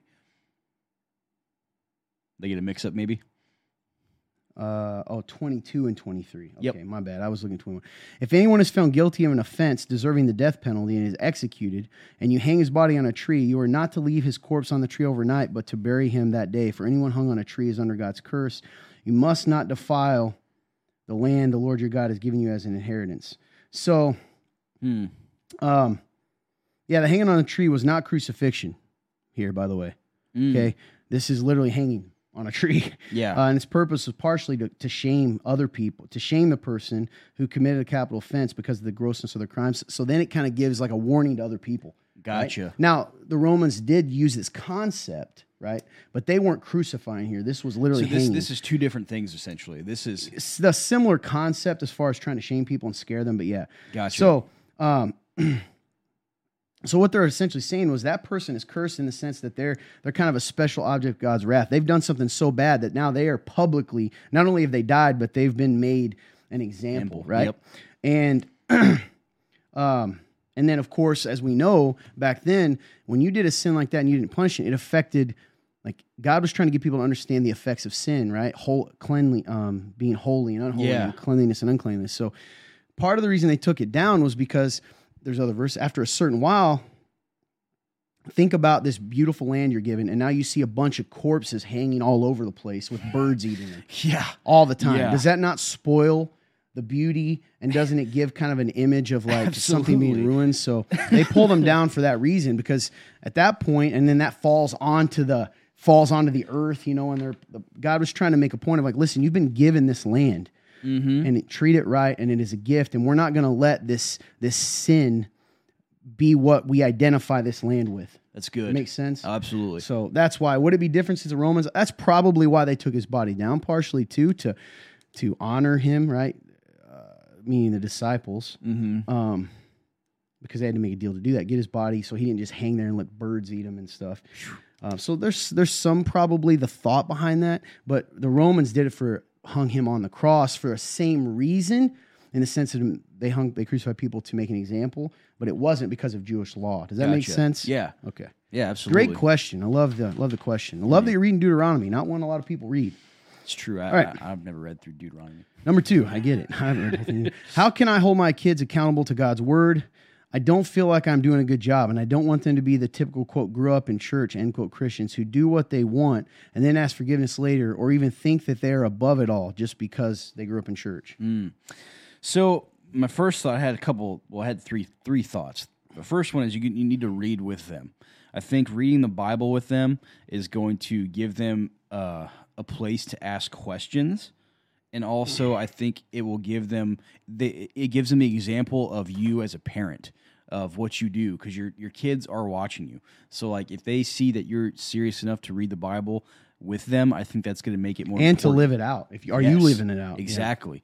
Gives them that example. Um, ask them questions too. Um, I think it's okay. I think that leading in, in the example of asking them questions, what they think things mean, I think that's going to provide a natural, a natural tendency for them to also ask you questions. They're going to feel comfortable asking you questions if you're willing to ask them questions. Hmm. Um, because I think you know, kids are still like like you always say, kids are like many adults. Like they want to be heard. So you know, if you're reading the Bible and you just kind of like you know go through go through it and then don't allow them to ask questions or you don't ask them questions about what they think they're either just going to blindly accept this thing without fully understanding it or you know maybe they do have thoughts but they don't feel comfortable asking because you haven't given them that outlet. Um, my last point is is pretty straightforward but just be a parent. Um, you know don't as, as far as like you know holding them accountable to god's word but also just in general for your kids just be a parent. Like you know for me like, i guess i'll use my own life. Like i love my parents and i think they they provided for me but you know at times they instead of being a parent to me they were more my friend and that meant making me comfortable instead of teaching me.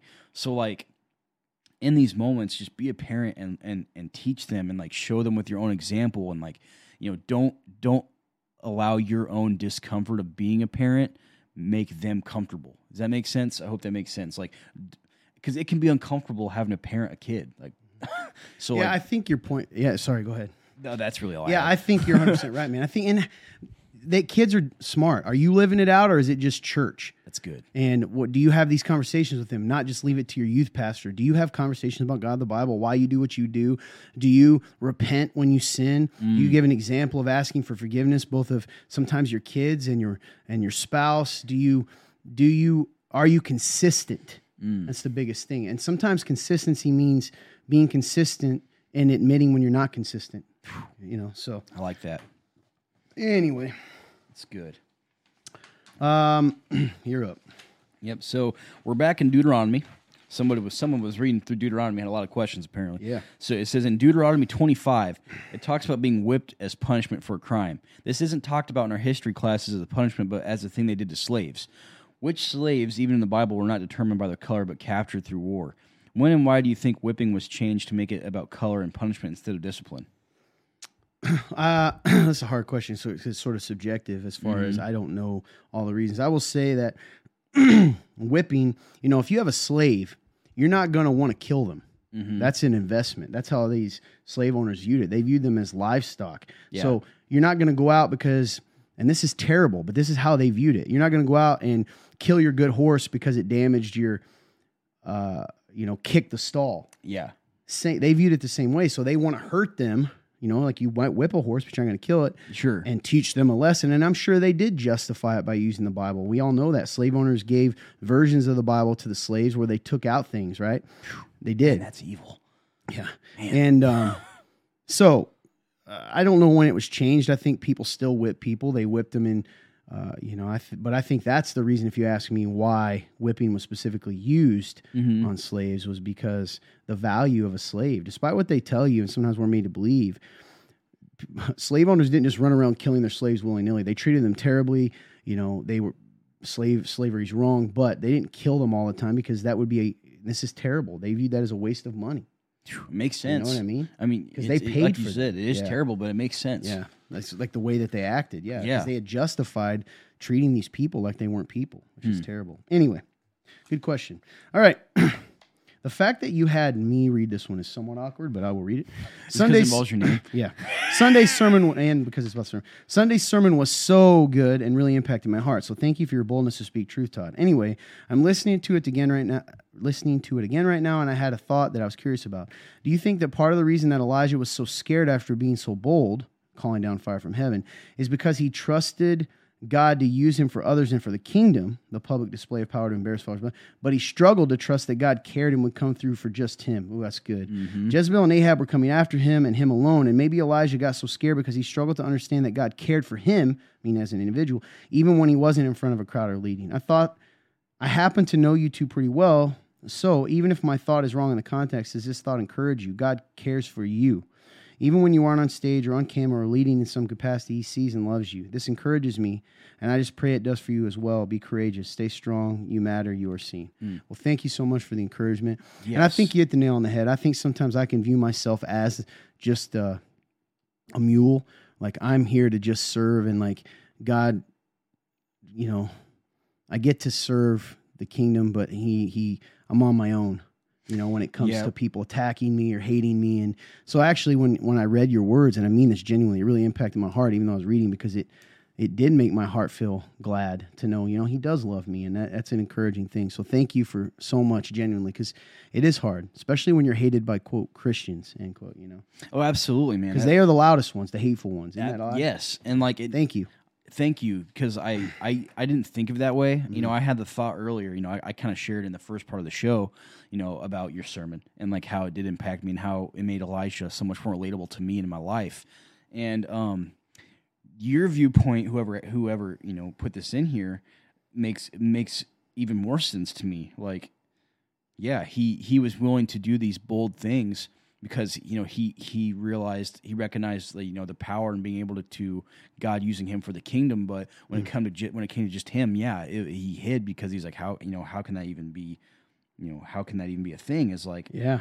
so I I can have that just like what you said. Like I can relate to that because you know I've had these moments of boldness and God using me. But then when it comes to me and my problems or how I feel or you know if something's you know someone's coming after me or, or whatever whatever the concept would be or the situation, like yeah, I would want to hide because I tend to think yeah like you know God can use me, but does He see me? It's like Mm, hmm. that's a good way to put it. know- yeah, I'm, good enough to be used, but not necessarily seen or loved. Exactly. So I appreciate you saying that because it does encourage me. You know that despite you know, it makes me think of the verse, and I can't I can never think of the reference, but you know it's like you know God God will use us according to you know His pur- you know for His good, His purposes, but that doesn't mean that He doesn't not love us. Like God isn't just using us. If anything, it's a privilege. Like God is God, and He's perfect, and He's made all this, and He's chosen us to you know tell his message and and he he's chosen us to use us for his message. Mm. That's beautiful. Mm. And like you know he does that despite our sin and that's that that makes it even more beautiful that he's chosen an imperfect broken people to do that. And so mm. it's like you know i can see if, if we're willing to see what that really is him doing that that act itself is love like that is loving us so Yeah. That's i a agree man Yeah, great point, by the way. Um, and then just really good stuff that you took from this. Yeah. Whoever wrote that, thank you. And I know they mentioned like contextually if that was right. Do you think contextually that is right? I think it's spot on. Yeah, Nice. probably. I mean, we don't. We're not in Elijah's head, but it's pretty obvious that he was afraid. You know, Oh, absolutely. All right. So we got this is an article. Um, this was from March second of this year. Uh, it's a uh, it says social media won't talk about it, but this should be uh, common sense since kids shouldn't be exposed to this kind of stuff at such a young, age, let alone not having the brain fully developed to make such choices. So it was it was a ten, it was in Tennessee, um, and it was a uh, a, ban, a ban on affirming uh, trans youth drag shows sort of deal here. Let me get to it. Yeah, so essentially the headline is from, I believe it's CBS News, is Tennessee governor signs laws banning gender affirming care for minors and restricting drag shows. This was actually a while ago. Yes. Part of what led, I think, to the craziness that happened there. I don't remember. But Tennessee's uh, Republican Governor Bill Lee on Thursday signed legislation banning minors from receiving. Gen- now, remember, this is slanted. So the way they say this is going to make it sound like a bad thing. Yep. From receiving, quote, gender affirming care despite threats from civil rights organizations that vowed to sue if when about becomes law. They also signed another law restricting drag shows from taking place in public or in front of the children. Yep. Um, I think that, I, you know, There's nothing wrong with that. I don't know what you want me to say. Yeah, Yep. other than, um, We agree with you. yeah, I think it's uh, the legislation spells out exceptions. Um, so I don't know. It's just pretty interesting. Similar bills have advanced in Nebraska, Mississippi, Oklahoma, South Dakota, and Utah. Uh, same thing. Um, anyway, there's just a lot going on, and when the other one is uh, they became the first state, Tennessee, in the country to sign a bill banning public drag performances by classifying them as adult cabaret, which, along with topless dancers, go dancers, out dancers, strippers, and that's true. Do we allow strippers to just strip in the uh, strip in the streets? No. So why don't. would we allow this? Exactly. I So mean, I think it's common sense. Yeah, we're like with said. you. Yeah. All right. It's me, I think, right? Yeah. Yeah. All right. Well, actually, I only have one more left. We might get there. Hello, friends. I wanted to let you know from the. I'm sorry. I'm gonna start over. Hello, friends. I wanted to let you know. I'm gonna try that again because I can't stand that. I can't say it right. Hello, friends. I wanted to let you know that the last episode of Real Talk is one of my favorites. Hmm. I wanted to encourage you both to keep doing what you're doing. You're telling people the truth of what they need to hear. This world is a dark place. Thank you both for standing for what you believe in and being a light. Love you both. Love you too. Thank you so much. Um, you know, it's funny.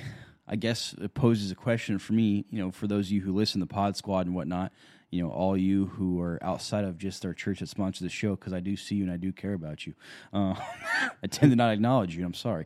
Um, you know, do you guys actually like longer episodes? Because that's probably the longest episode we've ever done. And if this is one of your favorites, I mean, that's cool. And honestly, it puts less pressure on us to have to feel like we're rushing through stuff. So I mean, Yeah. if you guys actually like long form stuff like a two hour episode, please let us know in the link because you know I'm I'm open to that. Well, this one's going to be long. Yeah. Also, I think we could go back and forth. I, there's something to be said about the half hour ones we used to do when we first started too. it's true. where we just got to business. Anyway, thank you. Yes, Um, thank you. And it's, I want to address them. So I looked at the last episode, and I say this all the time. I looked even grumpier than normal. but we both looked exhausted and tired. And I was, uh, if you look, you'll see a red spot where I kept pushing my head. That's because I had a migraine. Yeah. I ended up going to the doctor, and I'm on antibiotics for a sinus infection. But anyway, it's so funny that people like those episodes because I watched the beginning. I was like, well, people are going to hate this. So thank you so much for the encouragement. We really do. Listen, all jokes aside, we need mm-hmm. this encouragement because sometimes we, do. don't know if it's a useful to people at all, right? Like Yeah. we don't know, and that can lead to discouragement for us, It's which true. we shouldn't let it, but it does. It- all right, right. you're up, man. All right. So, next question we got here it says, So, I hope this makes sense. I've been struggling with feeling conviction, uh, maybe shame, for things I shouldn't. Like Todd, you'll talk about people not coming to church and how they should, and I feel convicted about it, even though I almost never miss church. Could it just be uncomfortableness for, quote, conflict? I feel the same way when you talk about tithing, even though my husband and I are diligent tithers. Um, yeah, I mean, I think that I think if you're doing something but you feel guilty, so it'd be like, hey, any, you know, you you all need to clean your living room. Yeah. I'm making this up, and then yours is clean, and you feel guilty about it. Yeah, that's that's a that's a guilt complex, for lack of a better word. Yeah, actually, that's Um, yeah. good call. I would. I, th- I think it's really good. So you, you probably don't. You feel uncomfortable because it feels like, let's say in that instance, I'm calling the other people out, and you don't like the conflict of that. When the truth is, I'm not. I mean, I'm calling The- people out, but not necessarily an individual.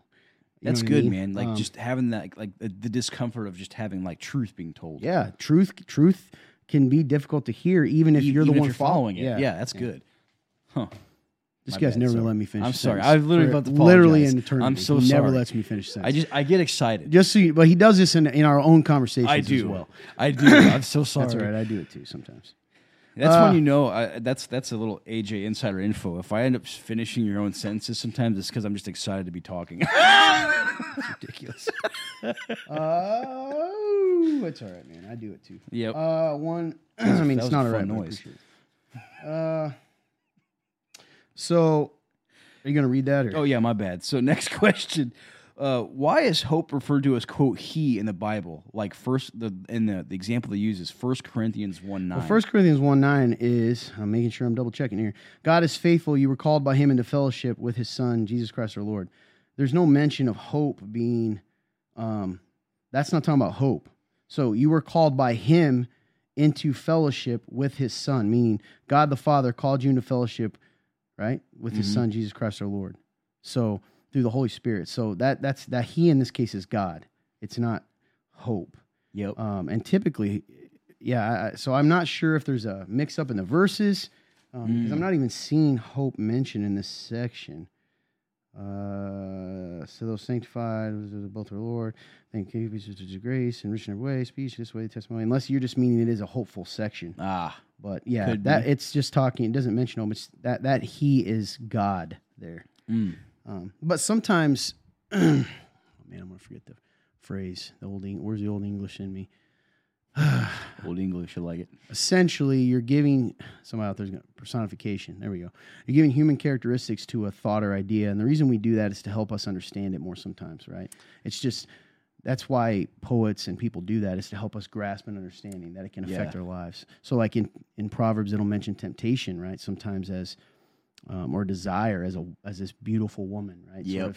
because that's what it, temptation feels like right it feels like it's it's it's it, it is beautiful on the outside is what it looks like so anyway Be considered a literary tactic. there you go. Nice. go ahead, I, man. I know I think words you're up again. sometimes. Yep. Uh, Todd, why is life so hard even when you keep your eyes on God? Why does it still feel so hopeless? Sin. This world's broken, and Mm. we're not from this world, and we know it. And um, you know, it's hard to live. It'd be hard enough if everyone followed Jesus. Even harder when they don't. There's hurt and disease and death and fear and anxiety, and it's just, it's just hard, and it feels hopeless. Hmm. And this, and I can struggle with this, so I'm I relate to you here. It feels hopeless when we let this, and I mean this. Please, please. I know this is a Christianese phrase, but it's helped me this week, and maybe it'll help you. So I say that so you slow your mind down and don't just blow it off. For me, when I look at my circumstances more than I look at reality, and I tend to only look at bad circumstances. So when I let I hard circumstances become the number one thing in my life versus because think about it, you, you, we tend to focus on those more than good things just naturally. At Oh, least I yeah. do. And when I do that, of course it's going to feel hopeless because it feels like all the bad things are piling up. Yep. Great So- way to put it, dude. Um, it's hard. We got to keep keeping our eyes on God. Doesn't mean we're always going to feel it. It just means we focus on the truth. And my biggest advice to you, and I'm still on this same path, is actually do what He told you to do, even when it doesn't feel like it's doing anything. Reading the Word, going to church, being in community, repenting of sin, you know, loving people, all those things. And I keep coming back to that. You know, we've got to do what He said before we can complain. So, That's good, man. I love that. uh, And the next question we have, which I think is that the last question. last one, Oh man. heck yeah, man! We did we did catch up. Um, this I believe this is referring to your sermon from Sunday because I believe you did preach a little bit out of First Kings. Is that correct? Mm-hmm. Nice. So it says, um, I just read First Kings twenty today. Can you help me understand why God is so merc- merciful to Ahab and, and delivers him from death in battles against Ben Hadad? Uh, I know we don't get grace from works and it's freely given, but Ahab has been so wicked and doesn't even show any repentance at all, and Jesus still delivered Israel under the rule of King Ahab from wars. But yet Moses is not allowed to enter the promised land because he doubted Jesus with the rock and water coming out of it. Sorry, excuse me. Yeah, so the, the comparison at the end, it was easy for me to answer this for you until the comparison then, where you're trying to compare Moses and and Ahab. Mm-hmm. Ahab, why did it allow? You said God was merciful to Ahab and delivered him from death in battles. That was for Israel, not for Ahab. Mm, And that's good. that was for Israel, the good of Israel, right? Moses' choice. And by the way, Ahab did not get away. His personal sin did end up leading to his death.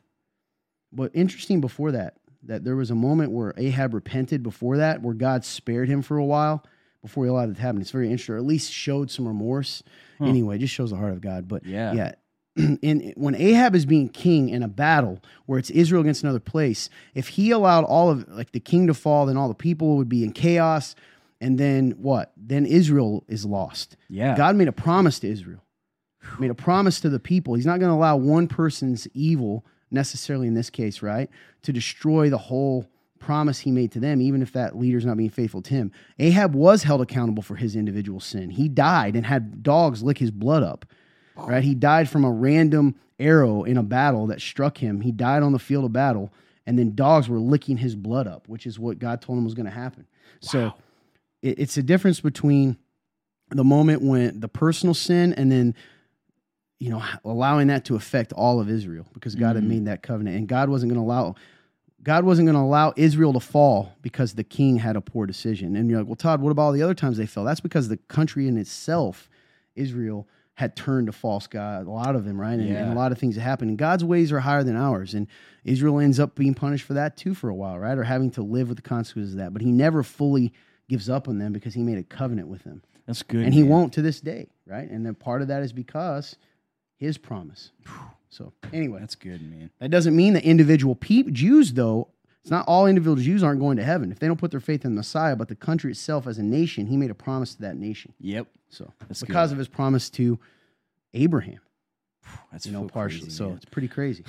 anyway, hope that answered your question. That's a great question, though. Um, AJ, I think it'd be good to to talk about this, and you can kind of be the one I'll ask the question. Okay. So we got this article sent. It was really a question, um, in a huge article. We don't necessarily have to read the article. Did you get a chance to read the D and D one? yes, I did. So the question is this. I hope you read the whole article. It said D and D question. I hope you read the, the whole article, and their thing is just some things to think about when playing D and D. And it goes through this this whole thing here. Mm-hmm. Yep. And just want to get your thoughts on that. It's article interesting. Um, it's interesting because first off, I know that we've had, I know people know by now that we we are nerdy and we like to play D and D. We we like the game Dungeons and Dragons. We play it. It's fun. We you know, and we it's a great way to have community. Um, and that's actually one of the things this this article touches on. But um, a lot of the time when people send us stuff about Dungeons and Dragons, it's usually negative. It's usually them trying to tell us that it's evil, it's demonic, you shouldn't play it. Um, and here's the thing this article itself, and it's funny because it's hard to tell whoever sent this article, it's hard to tell if they were trying to get us to see it's still evil, but they didn't read the whole article because there is parts of it that actually says, hey, here's the reasons why Christians could play it for it to be a good thing. It, so it, it actually kind of goes from both sides. Um, but, you know, I see, again, my final i guess my final thought on on this giant article is that yes we can use it as community and we can use it as a as a uh, a a point to get plugged into a a group of people that usually doesn't get plugged into for Christians. We can use that to go, you know, again, the kind of you know using Jesus as the example how he goes to the sinners, right? He goes to those places that other people wouldn't go. You know, the this community of Dungeons and Dragons and role playing games and all this stuff like that's a place that Christians do not go into. They just don't. Um, and that's a great opportunity for us um, to show some light in a lot of darkness. Um, so that's that's one thought. The other thought is like personal conviction. You know, like use your personal conviction about playing role playing games s- such as Dungeons and Dragons. You know, I know some of the examples they given here is that the game uses you know real demonic names of some of the entities that exist inside of this game, and you know they take it from the Bible and blah blah blah. blah.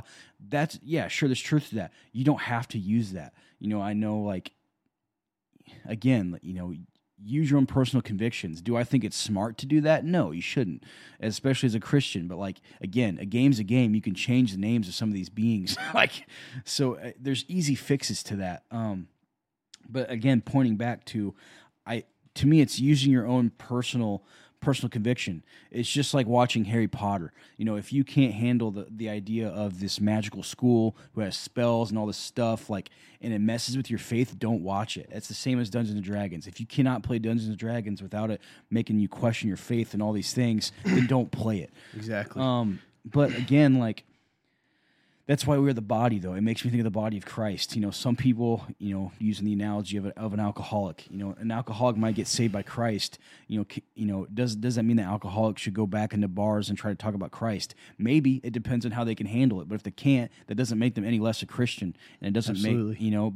But that doesn't mean also the other guy over here who maybe doesn't have alcoholism, mm. he doesn't suffer from that. It doesn't mean he should not. Why can't he go into the bar and and and and preach Jesus to those people that need it? So like it's part of the body. You know, if we as Christians say, you know, us right now, we can play Dungeons and Dragons and we can make it a light to people, why not? You know. So I think it's. I don't think I say any better, man. Do you think overall this was meant to be a positive? it's hard for me to tell because like The guy, the guy, the article's interesting because it does give good points on exactly both sides. yes So it's a great article. Whoever sent it to us, but I guess we shouldn't assume you're. I guess your motive, though I don't know. I will say this. Well, the hard part is, is anytime anyone's ever sent us anything about Yeah, Dungeons it's and Dragons, it's positive. been negative. yeah, but this guy does end with some positives. I would agree.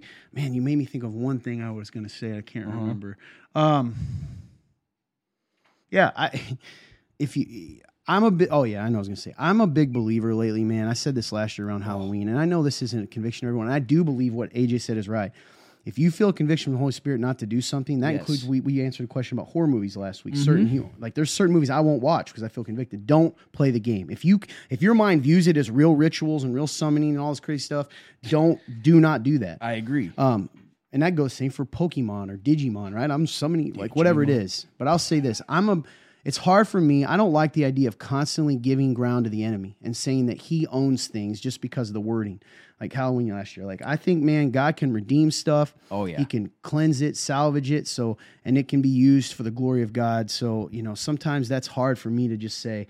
And I think some people are just so quick to be like, no, no, no, that's of the devil. And it's like, man, is it like Mm. why? What makes it that way? And again, when that would be no different than me. And again, maybe this person wasn't doing that, but the Yeah. people that are hard line against it and think you're wrong, I would say, well, what if I said you're weak in your faith because you can't play it? Do you get what I mean? And that's what Paul warns us against. No, It's not. I think it's great that we share warnings, and I think you should. Right? We Sure. should. We, this I don't mind the dialogue. Me either. Just be careful in your heart and to trust, you know, your your fellow believers. And we got a lot of flack for our nerd night for allowing people to. come. But guess what? It was fruitful. there were Mm-hmm. was people that came that weren't in this church. Yep. That couldn't believe, and there's going to be more the next that, that a church would have that, and it, it can lead to some fruitful things. So, Yep. if anything, pray for those people and and. and uh, yeah, so I love the way you said it, though, man. I don't have anything else to add. to. Nice. And thank you so much for the article. It really was. I like what I like about the article is it gave the cons, like the, the things people are worried about, and Yep. it gives the positives. Yep, you're So, right. Good article. Hey, this is a great show, man. It was. Loved it. Fun turn. what do you think of the show? I liked it a lot. I liked it a lot. Nice.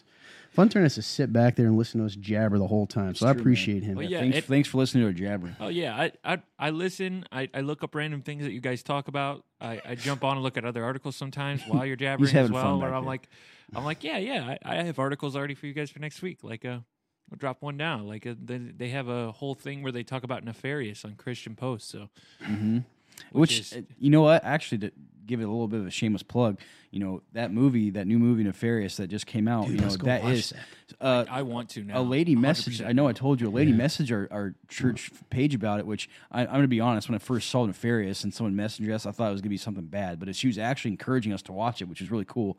Um, you know, I was able to ask like, so is it? Does it stay true that it does actually like contain a Christian message? And she said, yes, it does.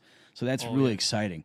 Um, so you know, if if anybody's out there that is into more of like you know the thriller, the thriller genre of movie slash horror thriller thriller of genre, you know, this is a cool movie that actually has a Christian message behind it, and uh, pretty cool. So if you guys are open to that, I'd suggest go to watch it. I'm excited to watch it. So Uh, and go check it out. If you you get on Christian Post today, like, like you guys after this, if you get on Christian Post, they have a Mm-hmm. whole little article about it, or even looking up uh, what they have on it, and they talk about it, and they even bring up like some uh, like what the idea of what the movie was brought up by, and like Yeah. another psychologist who actually first experienced he was an atheist psychologist and he had Uh-huh. a patient and then he realized he's like i don't think that this person actually has any psychosis at all and it said that that like the person stopped and said i'm a demon and looks at him and he goes and then he's now a christian now and he actually went and reviewed the movie and he was talking about it and he's like That's pretty cool, man. That's like, this is this is a really good, like it has a better message than what people realize, and like it does show things like how scary this actually is. That's And awesome. the reality of the situation. It's of what the world is terrifyingly awesome. Yeah, exactly. so that's cool, man. So yeah, thanks for bringing that up. You know, if anybody, you know, if you're listening to this, you know, go give it a shot. You know, even if even if you know horror movies make you a little uncomfortable, like maybe you can learn take something from it. Take the re, you know, maybe you can take the the reality of what we're living in. So pretty cool.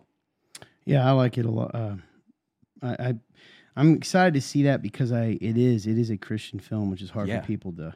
To fathom, Yeah. to make a horror movie that's Christian like. Anyway, Movie- movie all right, folks. Well, what'd you say? movie review next week. Yeah, maybe. Maybe. Any thoughts, man? Uh, just thank you guys so much. You know, I know we we kind we had a pretty good talk this last you know episode about how you know there's been some weirdness and stuff. And like I just want to say like to those of you who've consistently listened thank you so much for for just dealing with that and like dealing with us being weird and like me being strange and like not being able to talk you know. I will say like, I do feel encouraged. Like I do feel like I am turning a corner of like feeling quote more regular and normal than I have been. So like thank you guys so much for just bearing with us through that time um and just still listening and, and you know for the real ones thank you so much for you know giving to the show. You know i know a lot of the time you guys are giving to it because you believe in the mission and that means so much to me personally. Thank you so much. Um, if you guys are watching this from any sort of uh, video platform that includes facebook youtube or rumble please give it a share. Just let people know why you're watching it let them know what it is and you know tell them hey there's even an opportunity to, to ask a question anonymously so you know just we need questions guys you know i think we're actually fully caught back up which is crazy to say so for anybody who has been waiting for you know an answer to a question we are caught up so uh, please watch this Yeah. so, um, hey, bring him in, man. Give, give us more. We that's right. Always keep asking questions. You know, that's what this show is all about to provide provide a platform for you guys to ask those questions that are hard Mm-hmm. to ask anybody else, and that you know we want to answer the, to the best of our ability. So, love you guys. Appreciate you. Thanks for watching. You're awesome. Awesome. All right. Well, hey, I guess that's it, right? I mean, you guys kind of did like you took over that part, which I appreciate. Yeah. Uh, we love you a lot, guys. Listen, I know we we share a lot of our struggles Mm. with you, and we do that intentionally. And it's not because we want to make you down and you know or tear you down. And I and I want to give us some credit because I we're hard on ourselves. We a lot of it is we don't necessarily. Sh- it doesn't mean because we share something with you that we're living out of that all the time. It's good. We're just trying to let you know that you're not alone and sometimes struggling or having doubts or sad days or depression and, and you know those kinds of things. And that's what we hope to do here. We're not trying to be a negative influence on you. We're just trying to give you, you know, uh, hope that there is hope and that God doesn't leave you even in those in those valleys. So Mm. God loves you. It's all real. Mm. It's all real. Jesus Christ, Jesus of Nazareth existed. Everything boils down to this simple question for you right now, tonight, as today, as you get off the show, podcast, whether it's now or 10 years from now. Who is he? Mm. That's the question. Is he a crazy guy? Is he a liar? Or is he who he said he was, the Son of God? And if you can't say that he's not a liar or a lunatic, then you're left to deal with this. He only gives you one other option that he is the Son of God and that um, you can have hope, forgiveness from your sins, salvation through him um, by putting your faith in him. That's the truth. We hope you guys have a great day. Pray for us, pray for protection for us. We do for you. We love you so much. Have a great day. God bless.